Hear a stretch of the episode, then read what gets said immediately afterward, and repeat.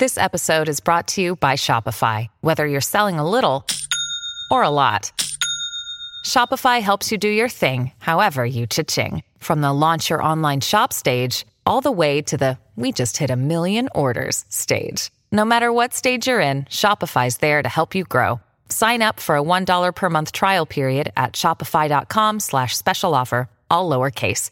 That's shopify.com slash special offer.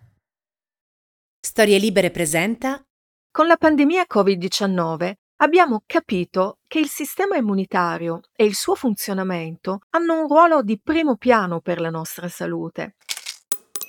Prendersi cura delle proprie difese non è più un tema stagionale legato all'influenza che arriva con i primi freddi, ma un argomento urgente, sempre attuale e di cui abbiamo scoperto non sapere poi molto. Personalmente in questi anni mi sono sentita domandare tante volte come migliorare le nostre difese e tante persone mi hanno chiesto consigli su dieta, integratori, sport e strategie varie per rendere il sistema immunitario più forte. Ma cosa significa potenziare il sistema immunitario?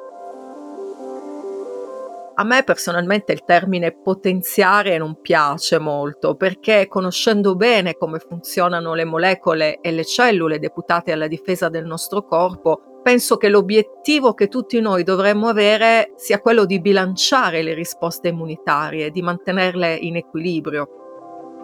Ma per convincervi che sia davvero così, dobbiamo provare a capire insieme cos'è il sistema immunitario, come funziona e quanto è importante per la nostra salute. E infine potremo identificare quelle azioni che tutti noi possiamo compiere ogni giorno per permettere al sistema immunitario di svolgere al meglio le sue funzioni senza compromettere il nostro benessere.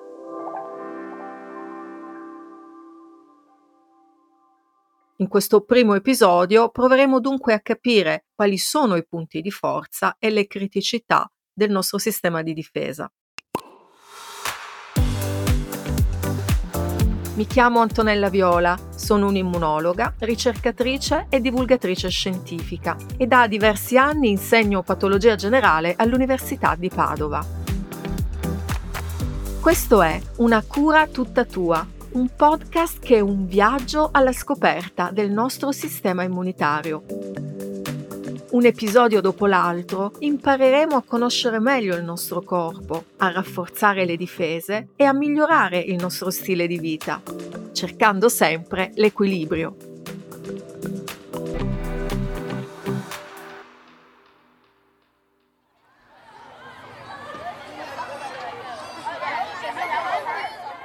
L'ambiente in cui viviamo è ricco di forme di vita che possono mettere in pericolo la nostra salute virus, batteri, funghi e parassiti sono da sempre una minaccia per il nostro corpo, che si difende grazie all'azione coordinata di quelle cellule e molecole che compongono il sistema immunitario.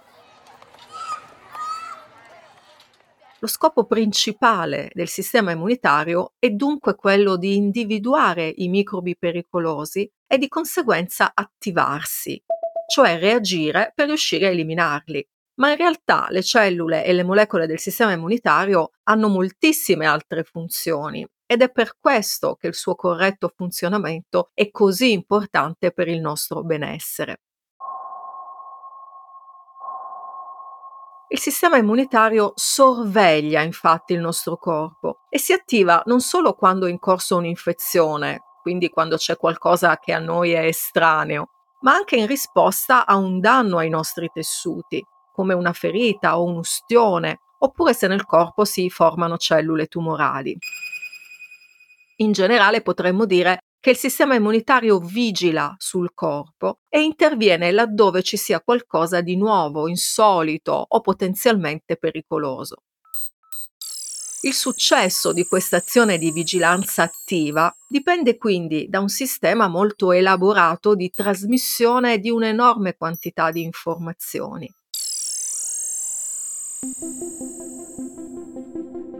A me piace immaginare il nostro sistema immunitario come una rete di scambi continui, una sofisticata struttura architettonica percorsa in ogni istante da messaggi inviati da cellule lontanissime tra loro. Una rete capace di collegare la periferia al centro e viceversa. Si tratta quindi di una mole enorme di stimoli da recepire, integrare e per farlo il sistema immunitario mette in campo due risorse, la sensibilità e la specificità. Mi spiego meglio. Per difenderci dagli attacchi dei patogeni, il sistema immunitario deve essere in grado non solo di sentirne la presenza all'interno del nostro corpo ovunque essi siano, e anche se presenti in piccolissime quantità, ed è quindi dotato per questo scopo di una grande sensibilità. Però deve anche essere in grado di riconoscerli e distinguerli da ciò che invece non rappresenta un pericolo. In altre parole, per non commettere errori serve specificità. Potrà sembrarvi una cosa da poco e invece coniugare sensibilità e specificità non è mai un'operazione banale. La prima necessita di un meccanismo di amplificazione dei segnali ricevuti, mentre per la seconda, per la specificità, è necessario saper ignorare il rumore di fondo.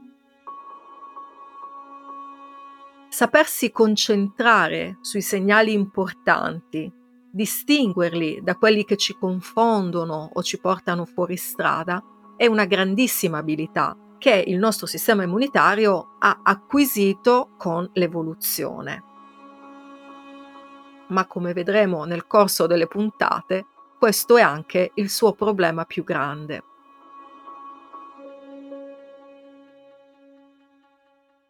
Come fa infatti il sistema immunitario a sentire la presenza di un microbo? E in un mondo pieno di microbi, come fa a sapere che quel microbo è pericoloso e che altri invece non lo sono? Riesce sempre a distinguere un reale pericolo da un falso allarme? Queste sono alcune delle domande che per lungo tempo gli immunologi si sono posti e l'ho fatto io stessa all'inizio della mia carriera di ricercatrice. Oggi sappiamo molte più cose grazie alle scoperte degli ultimi vent'anni. Per rispondere a queste domande dobbiamo però entrare più nel dettaglio di come lavora il nostro sistema immunitario. Tutti sappiamo che il sistema immunitario entra in gioco quando nel nostro corpo arriva un patogeno, come un virus o un batterio.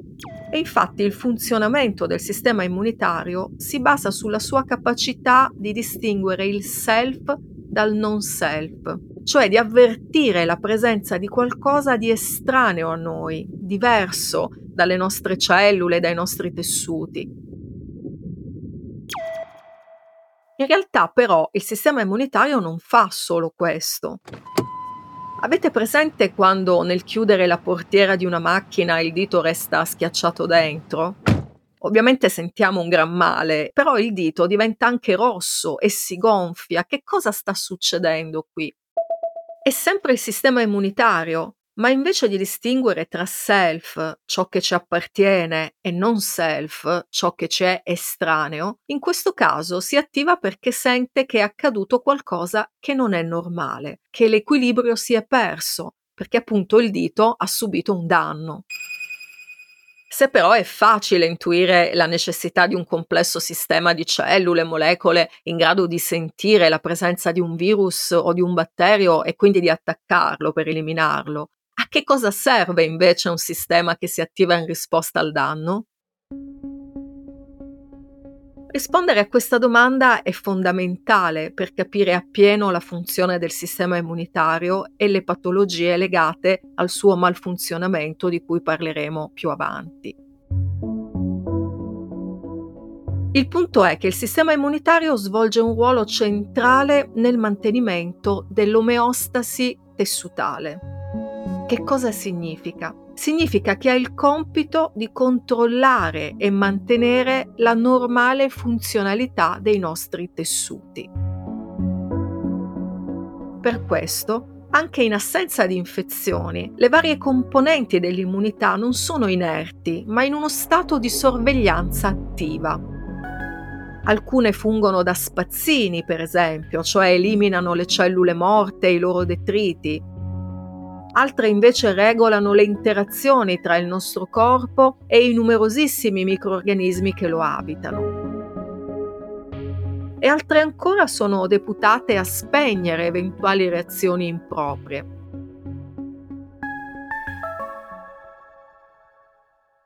Ma questa funzione di sorveglianza attiva viene subito trasformata in mobilitazione ogni qualvolta capta segnali di pericolo, che siano rilasciati dai patogeni o dalle nostre stesse cellule.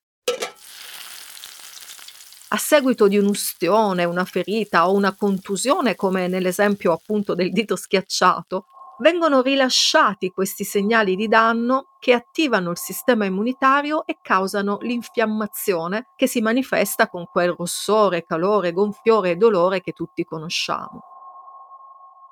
Ed è proprio l'infiammazione che innesca quel processo essenziale che è la riparazione e la rigenerazione dei tessuti danneggiati.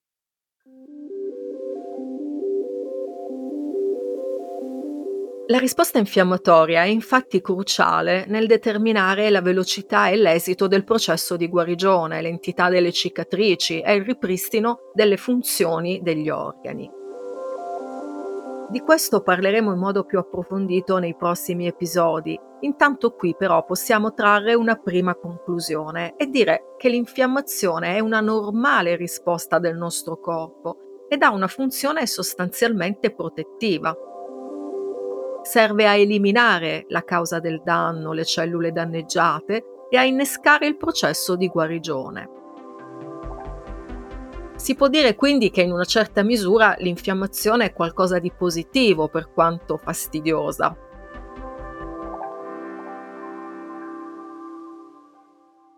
Quando però l'infiammazione è molto intensa o protratta nel tempo, diventa causa di danno ai nostri organi è quello che accade ai pazienti affetti da Covid-19 severo. Come purtroppo abbiamo imparato in questi anni, nei polmoni dei pazienti affetti da Covid-19 severo l'infiammazione eccessiva può impedire lo svolgimento delle loro normali funzioni, cioè lo scambio di ossigeno e anidride carbonica. Cosa accade dunque in questi casi? Accade che il virus è certamente la causa iniziale di danno ai tessuti, ma questo danno viene largamente amplificato dalle nostre stesse difese.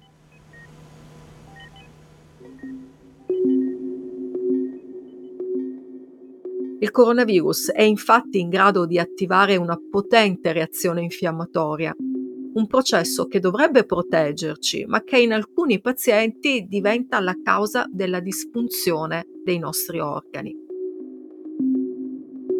Quando la risposta infiammatoria scatenata dal coronavirus è eccessiva o deregolata, le molecole che dovrebbero aiutarci a guarire attaccano i nostri tessuti, uccidono le nostre cellule, bloccano le difese più fini, quelle mirate e specifiche che appunto possediamo e ci proteggono. Quindi il virus attacca le vie respiratorie, ma l'infiammazione che produce il nostro corpo dilaga e colpisce anche i reni, il cervello, il cuore, i vasi sanguigni ed ecco che il paziente, invece di migliorare, peggiora rapidamente.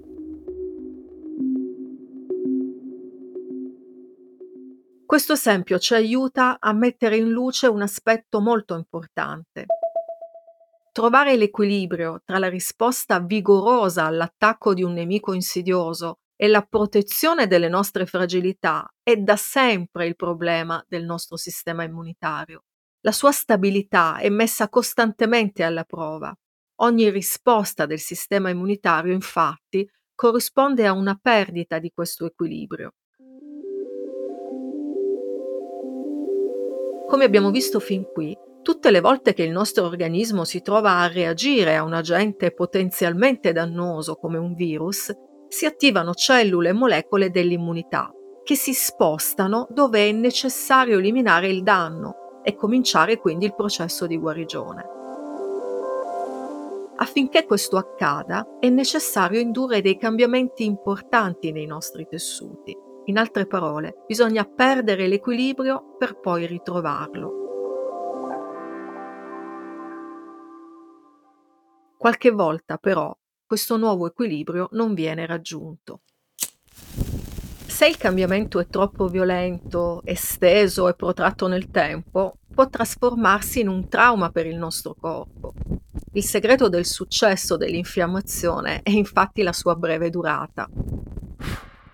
Se il corpo reagisce ad uno stimolo tempestivamente, riesce a eliminare la causa del danno e si ripristina rapidamente l'equilibrio, allora significa che l'infiammazione ha svolto il suo compito, ci ha protetto e ci ha permesso di guarire. Se invece, come vedremo meglio nelle prossime puntate, il processo infiammatorio non si risolve, allora l'equilibrio è compromesso e con esso la nostra salute.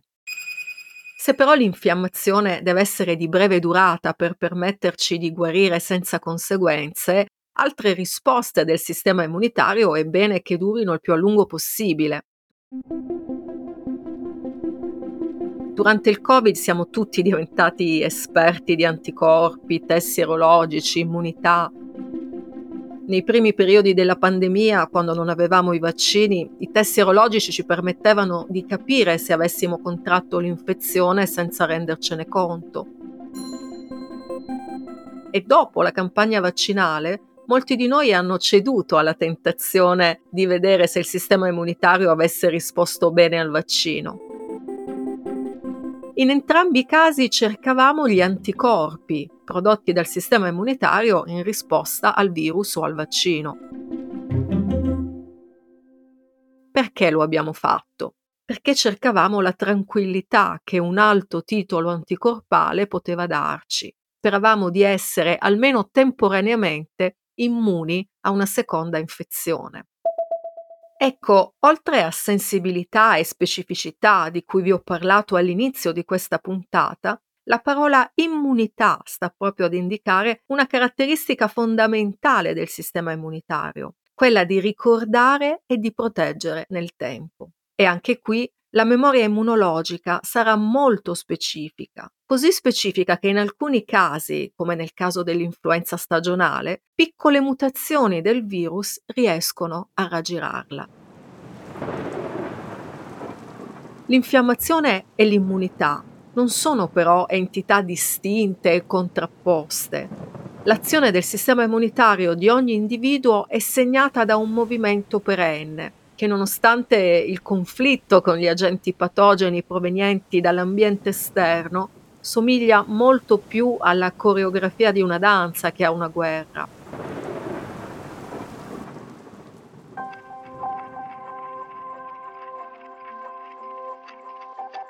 Infiammazione e immunità sono entrambe sfumature, sfumature di un unico processo che ha lo scopo di mantenere il nostro equilibrio quello che noi patologi chiamiamo omeostasi.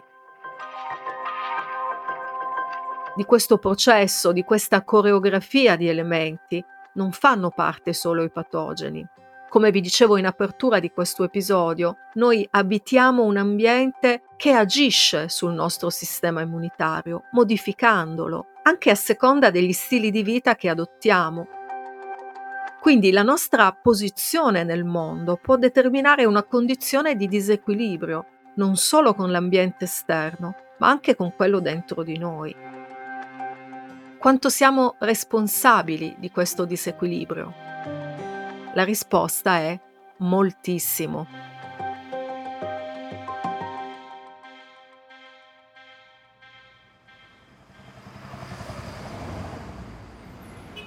Lo sfruttamento sconsiderato del pianeta genera sostanze inquinanti che danneggiano i nostri polmoni e indeboliscono le nostre difese.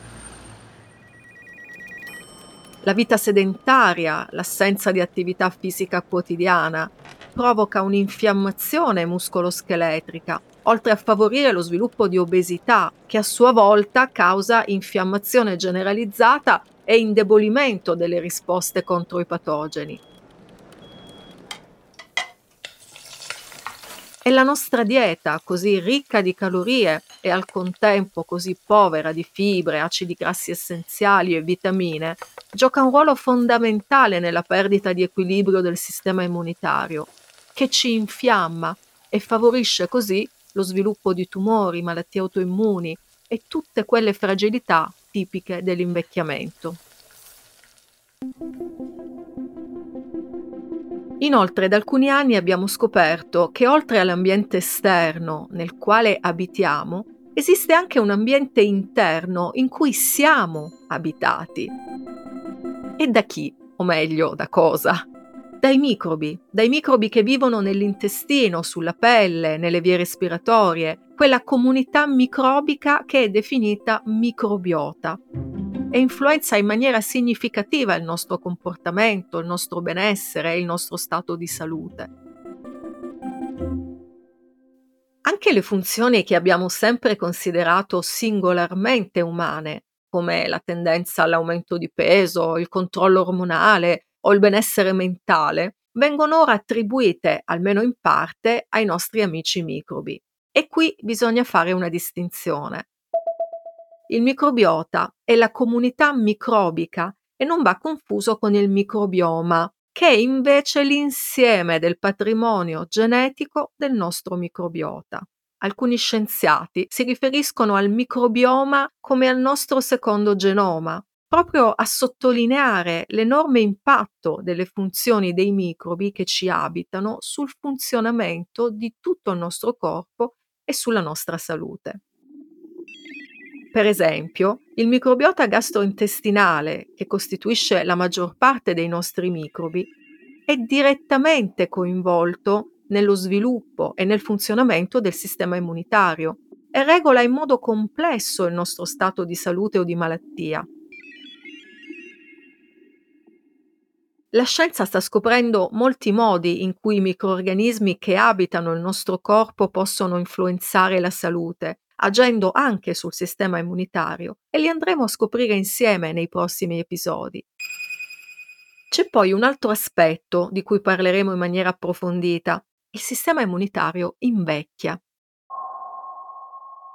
Come il resto del nostro corpo, le cellule e le molecole dell'immunità si evolvono nel corso della vita secondo uno sviluppo che comincia da neonati con un'infinita potenzialità, cioè una capacità quasi illimitata di riconoscere nuovi patogeni.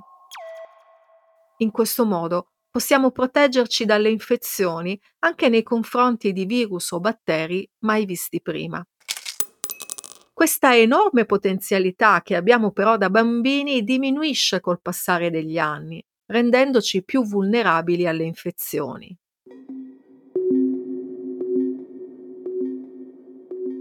Inoltre, l'invecchiamento è legato non solo alla riduzione delle difese, ma anche all'aumento di una forma subdola di infiammazione, quella che oggi definiamo infiammazione cronica silente l'equilibrio cambia o in qualche caso viene perso e il sistema immunitario stesso diventa causa di invecchiamento, modificando la funzione di muscoli, fegato, cervello. Ecco, vi sarete resi conto a questo punto che dire sistema immunitario apre tantissime porte. Prima di proseguire però, facciamo qualche passo indietro Se vi ricordate, all'inizio di questa puntata ci chiedevamo ma il sistema immunitario riesce sempre a distinguere un reale pericolo da un falso allarme? Questa è la più grande sfida del sistema immunitario e la risposta è no, non sempre. Qualche volta la sensibilità prevale sulla specificità e genera una serie di condizioni caratterizzate da alterazioni più o meno severe dell'omeostasi dei tessuti, cioè dell'equilibrio del nostro corpo quando è sano.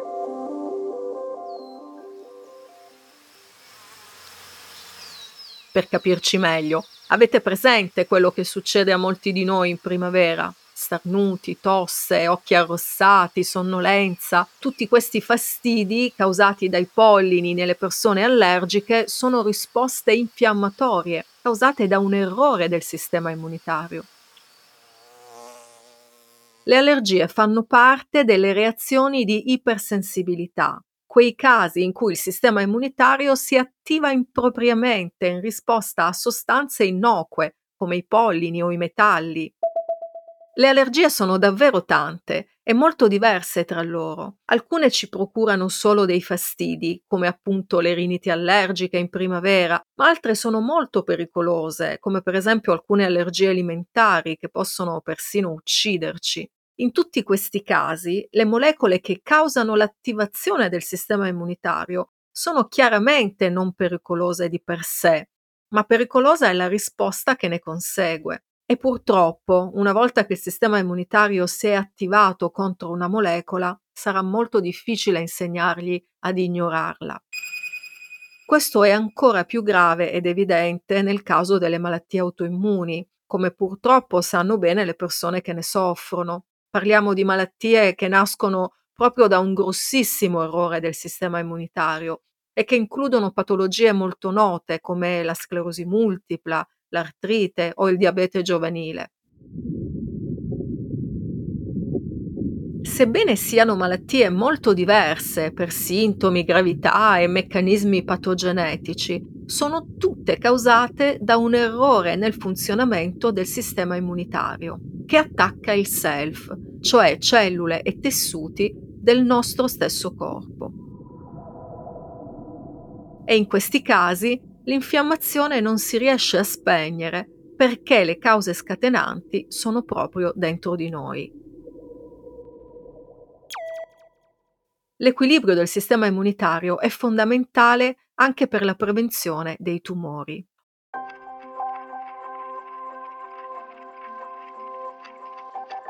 Ho lavorato per diversi anni nel campo dell'oncologia e ho osservato come nel tempo questa scienza si stia spostando sempre di più da una visione centrata sulle cellule tumorali a un concetto più inclusivo, che colloca il tumore all'interno di una rete di altre cellule, le quali tutte insieme formano il microambiente tumorale. Tra le cellule che compongono il microambiente del tumore ci sono anche quelle del sistema immunitario che giocano un ruolo importantissimo. Il rapporto tra sistema immunitario e cancro è duplice. Da un lato le nostre difese possono eliminare sul nascere un tumore, prima che questo si manifesti e venga diagnosticato. Noi non ce ne rendiamo conto, ma gli scienziati ritengono che questo accada regolarmente.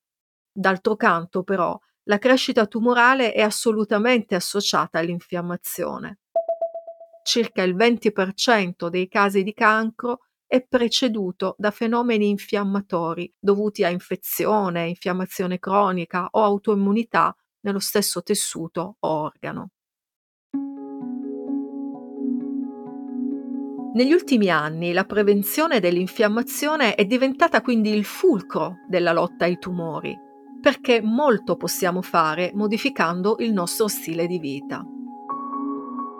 Le nostre abitudini quotidiane, la dieta sbilanciata, la sedentarietà, la scarsa qualità del sonno e lo stress, nel tempo agiscono sul sistema immunitario, sbilanciandolo verso un'infiammazione lenta e progressiva che aumenta il rischio di cancro. Questo tipo di infiammazione, detta anche silente, può colpire un organo specifico o danneggiare tutto il nostro organismo.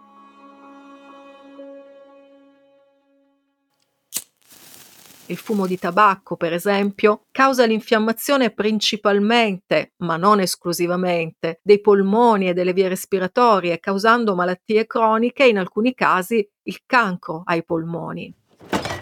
L'infiammazione silente indotta dall'obesità, invece, è generalmente di natura sistemica, cioè interessa tutto il corpo ed è un fattore di rischio per diversi tipi di tumore, tra cui il cancro al seno, fegato, pancreas, colon e altri organi.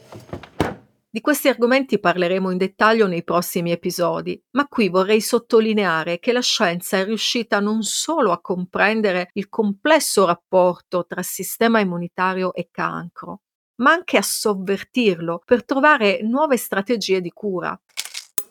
Grazie alle conoscenze che abbiamo acquisito, con l'immunoterapia oggi possiamo curare pazienti che fino a qualche anno fa non avevano speranze e le applicazioni di queste conoscenze ci portano ogni giorno più lontano. E sono sempre le nuove scoperte dei ricercatori e delle ricercatrici di tutto il mondo che ci stanno svelando nuove e affascinanti connessioni tra l'equilibrio del sistema immunitario e la salute del nostro cervello. Forse vi sembrerà strano, ma una volta si pensava che cervello e sistema immunitario non si parlassero, che fossero fisicamente separati da una barriera in grado di tenere infiammazione e cellule dell'immunità lontane dai neuroni. Oggi sappiamo che non è così. Questi due grandi e importanti sistemi, quello nervoso e quello immunologico, si parlano e si scambiano informazioni costantemente. Non solo, sappiamo che il 7% delle cellule del cervello sono cellule del sistema immunitario che si stabiliscono nel cervello ancora prima della nostra nascita, durante lo sviluppo embrionale. Queste cellule vanno a costituire la microglia, che ha appunto il compito di regolare le risposte immunitarie locali e rispondere al danno. La cosa interessante però è che la microglia non si occupa solo di questo, è coinvolta anche nel rimodellamento delle sinapsi tra i neuroni. Il suo funzionamento o malfunzionamento sembra giocare un ruolo importante nelle malattie neurodegenerative, come Alzheimer e Parkinson, così come nella sclerosi multipla o in diversi disordini psichiatrici. Anche la depressione, una vera emergenza globale, che colpisce sempre più persone di tutte le età, dai giovanissimi agli anziani, sembra essere legata all'infiammazione e le nuove frontiere della ricerca si stanno concentrando sulla terapia dell'infiammazione per curare la depressione, così come molte altre patologie del sistema nervoso centrale. Insomma, come vedete, il sistema immunitario ci permetterà di affrontare tantissimi temi che riguardano la nostra salute.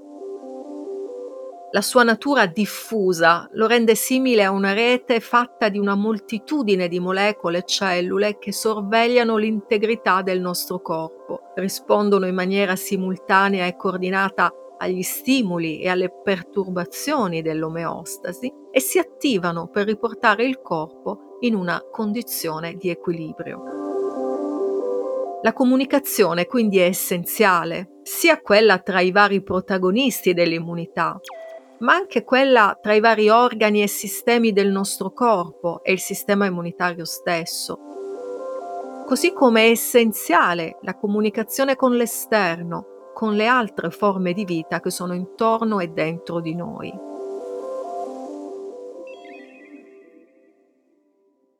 Il problema sta dunque nel fare in modo che questa comunicazione, questo continuo scambio di informazioni funzioni davvero e che il sistema immunitario riesca sempre a reagire alle infezioni in modo specifico, efficace e misurato.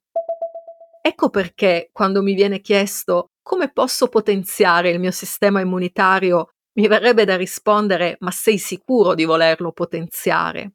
In realtà, come avrete ormai capito, il nostro obiettivo non deve essere spingere sull'acceleratore del sistema immunitario, ma permettergli di lavorare in equilibrio.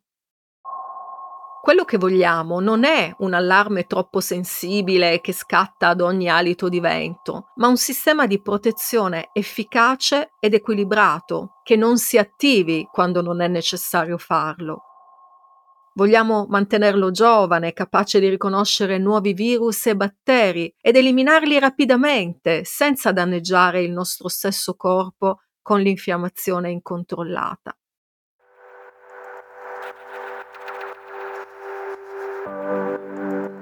In questa prima puntata abbiamo inquadrato l'obiettivo generale, cercando di rispondere alle domande perché è importante conoscere il sistema immunitario e perché è importante mantenerlo in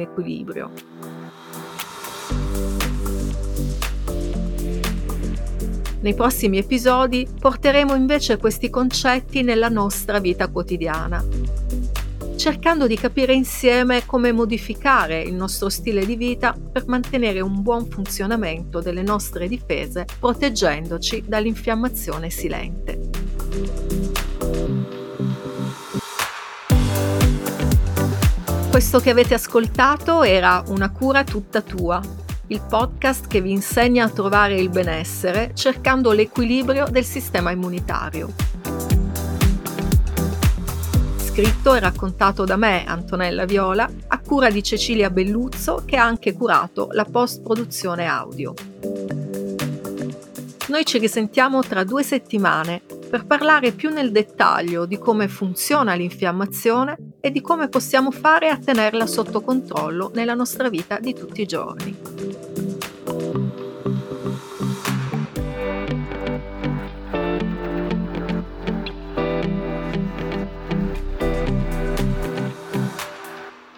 Una produzione storielibere.fm di Gianandrea Cerone e Rossana De Michele.